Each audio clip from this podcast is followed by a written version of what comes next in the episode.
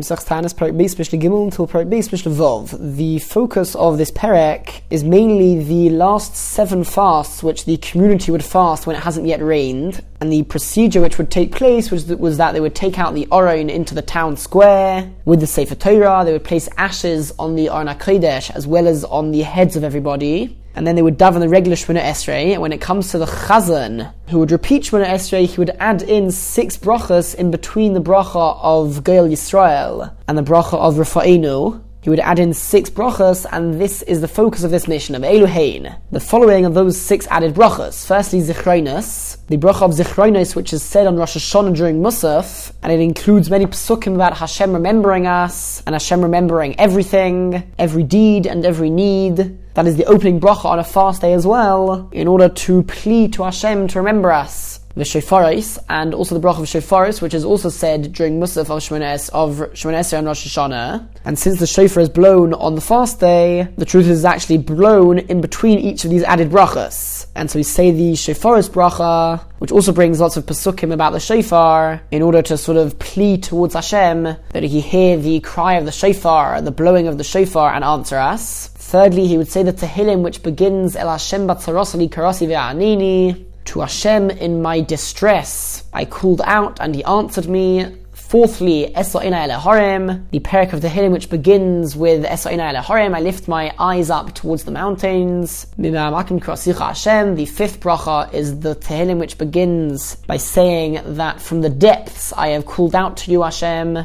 And finally, the 6th one is the Tehillim, which begins Tefillah la'oni ki ya'atayf, a prayer of a poor man when he faints. So all of these brachas are really to Davant to Hashem to answer our Tefillahs. Now Rabbi Yehuda says, Lo tzorech lemer zichronos v'shofaros. There's no need to say the 2 first brachas of zichronos and shofaros. Those are only said on Rosh Hashanah. They are specially made for Rosh Hashanah Musaf and not for fast days. Rather, he would say instead of them parts of Tanakh which are more related to famine. So firstly, the tefillah which Shlomo HaMelech recited when he built the first Beit Hamikdash. So the psukim relate to a relatively long tefillah of Shlomo HaMelech, where he davened that in the future, when the Jewish people have a very difficult situation, so they'll come to the Beit HaMikdash and they will daven to Hashem. And he davened that whenever in the future Klal Yisrael are in a distressing situation, for example, Rov ki yeh ba'aretz, if there'll be a famine in the land, Dever ki yeh ba'aretz, if there'll be a plague in the land, when they cry out to you, Hashem, please answer them.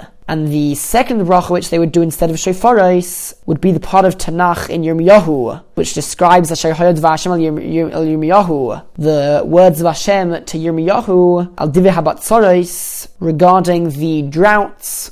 There was a drought in the time, and they davened to Hashem. So these are the psukim which we would say as the 2nd added bracha. Alright, and v'omer chosmehen, they would say the endings of the bracha, of all of the brachas. And the Mishnah does not bring the entire endings of each of the brachas, but after all of the psukim which they would recite, they would say a few lines of a tefillah, of a prayer to Hashem, and then after that, they would say what the following Mishnah will tell us. There was a similar ending for each bracha, and so that is the focus of the next Mishnah. But even before what the next Mishnah will tell us, there were added parts, added tefillahs as well, which the Mishnah does not actually bring. Now, as well as the 6 extra brachas having special endings, the bracha of Re'eva Onyenu of Ge'el Yisrael also has a small addition to it at the end, and then the 6 additional brachas begin. So the Mishnah says, Al Harishayna, on the 1st bracha, and this is referring to the bracha of Ge'ula, of Re'eva Onyenu before the 6 brachas. It's known as the 1st bracha, because it's the 1st bracha which we change. So Al Harishonah Hu Omer, on the 1st bracha, he says, he being the Chazan in the repetition of the Shmoneh Esrei, Misha Ones Avram Har Moriah, the one who answered Avram Avinu on Har Moriah when he went up to perform the Akeidas Yitzchak on his son. Avram davened that the merit of Akeidas Yitzchak be remembered forever, and Hashem should save his descendants because of that merit. Huyana Eschem, that one, Hashem should answer you, v'yishma b'kol tza'akaschem hayom hazeh. He should hear the voice of your crying on this day. Baruch atah Hashem, Ge'el Yisrael. Blessed are you, Hashem, the one who redeems and saves the Jewish people. Al Hashniya Hu Omer, on the 2nd bracha, he says, and this is referring to the 1st of the extra brachas, Misha Ones Avinu al Yamsuf, the one who answered our ancestors by the Yamsuf, before the sea split.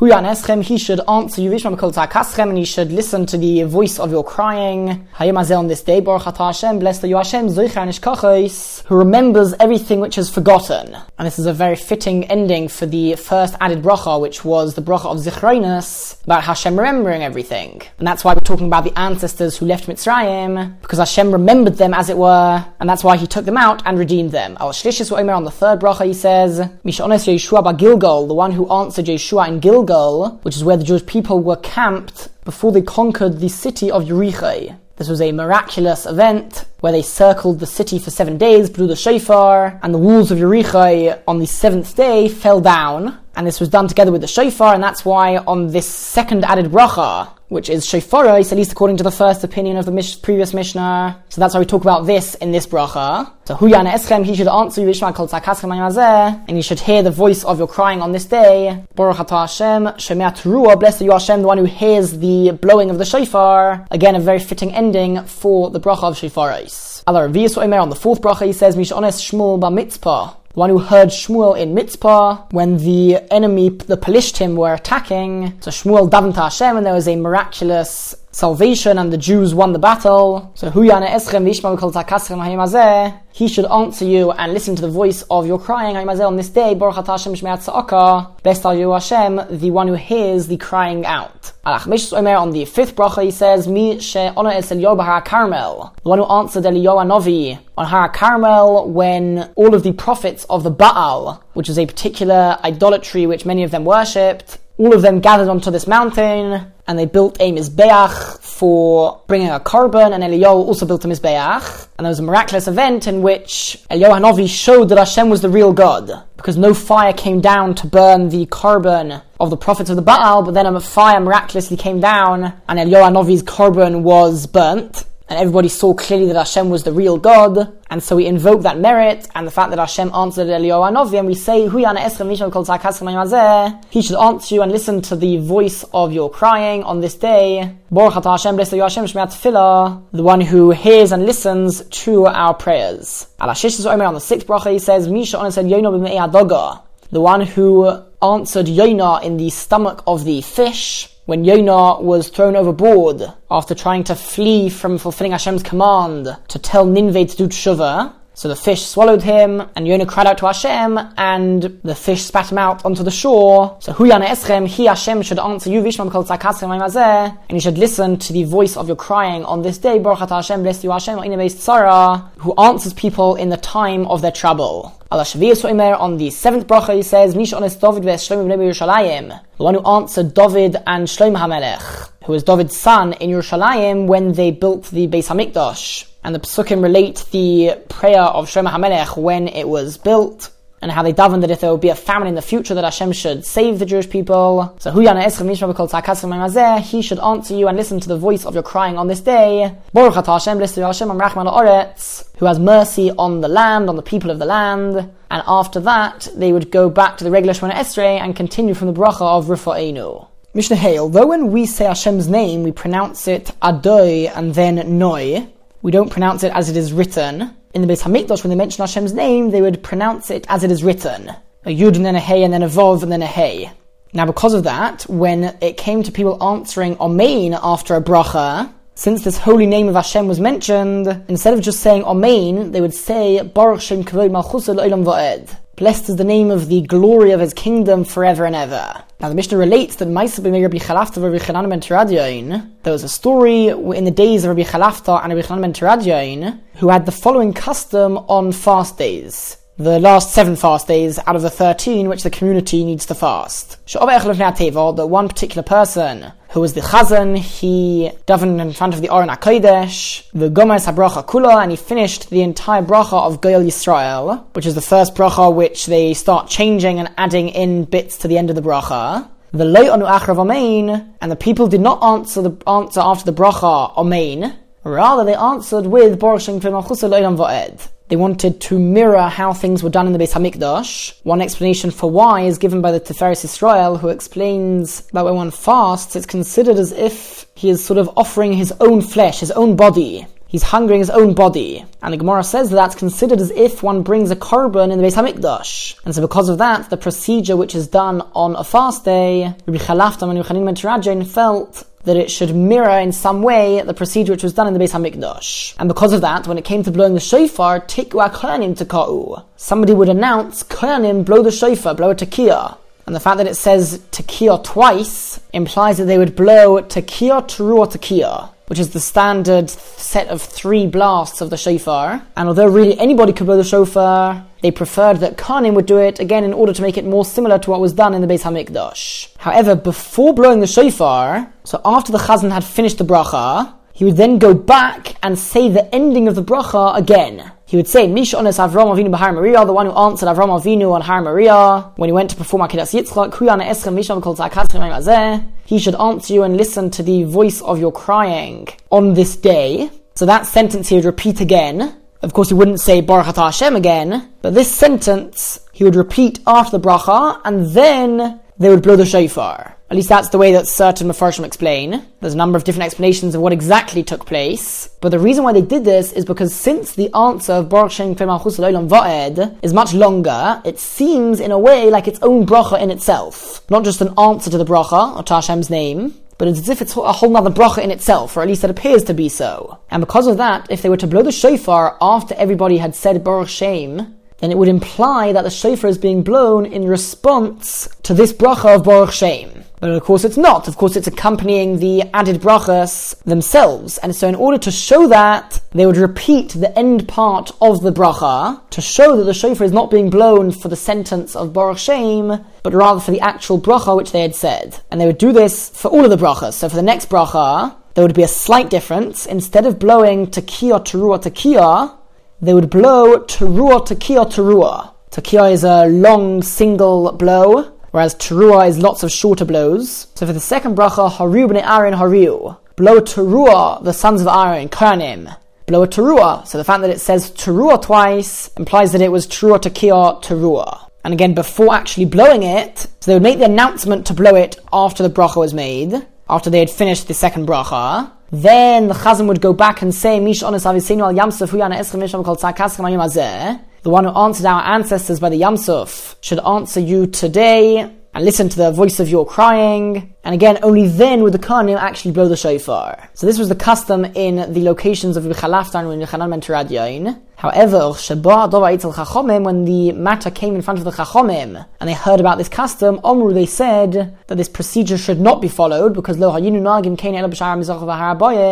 were only accustomed to doing this by the eastern gate of the Beit HaMikdash and on Har Bayis, the mountain on which the Beit HaMikdash stood. The reason being, as we explained, that only when Hashem's name is pronounced in its proper form, which was only done in the Beit HaMikdash, only then would the response be Baruch Shem. And that's really talking more about Hashem's name, the glory of Hashem's name and His kingship. But since on a fast day, outside of the Beit HaMikdash, they do not mention Hashem's explicit name, so they shouldn't say Baruch Shem, they should just say Amen. And if they just say Amen, then there's no need to repeat the last sentence again, because it would be clear that the shofar is being blown for the actual bracha itself. Mishnah Vov, when it comes to the Kohanim serving in the Beit HaMikdash, all Kohanim are split into 24 groups, known as Mishmaros. There are 24 Mishmaros Kahuna, and each Mishmar would serve in the Beit HaMikdash for 1 week at a time. So on average, each Mishmar would serve for 2 weeks in total each year.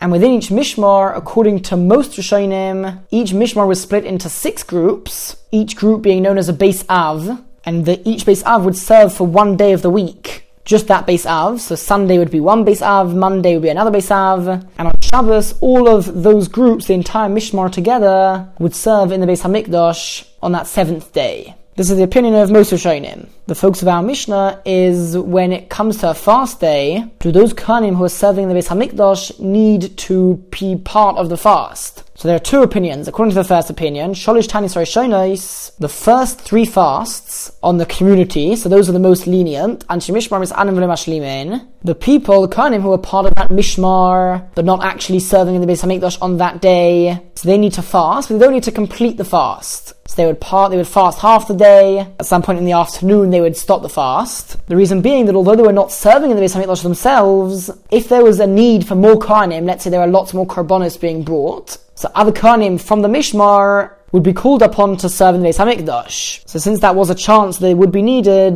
they do not fast the entire day, whereas the people who are part of the Beis Av who are actually serving that day, they would not fast at all. They need to be able to perform the Beit Hamikdash service properly, and since anyway the first set of fasts are relatively lenient, the Anshe Beis Av would not fast at all. Shalosh Shanios, the second set of three fasts. So as we saw in the previous parak, these are slightly more strict. They already start from the night before, it's forbidden to work, etc. So Anshe Mishmar is Anon Mashlimin, the people who are part of the Mishmar but not serving that day, they fast and complete the fast. Chances are they won't be needed. Whereas Anshe Beis Av, the people who are part of the Beis Av who are serving that day, so they are definitely needed. Mis'anim v'lo mashlimin. They fast but do not complete the fast. And Sheva Achreinos, the last seven fasts which we have seen are much more strict. Elu v'elu mis'anim mashlimin, both the people who are part of the Mishmar and even the people who are part of that Beis Av who are serving that day, they are all required to fast and to complete the entire fast. The Rabbi Yeshua, that is the opinion of Rabbi Yeshua. The Chachomim say, and their opinion is that you basically take it all down one level. So in each case, they're lenient one level more. So Shalosh Shanios on the first set of three fasts, Elu v'elu lo ha'im mis'anim klal. None of the entire Anshe Mishmar would fast at all. Shalosh Shanios, the second set of three fasts, Anshe Mishmar mis'anim v'lo mashlimin. The people who are part of the Mishmar would fast but not complete the fast. The Anshe Beis Av and the people in the Beis Av serving that day, Lohim Zanin Klal, they would still not fast at all. But Sheva Achreinos, on the last seven fasts, Anshe Mishmar Misanun Mashlimin, the people who are part of the Mishmar but not part of the Beis Av that day, they need to fast the entire fast. But Anshe Beis Av,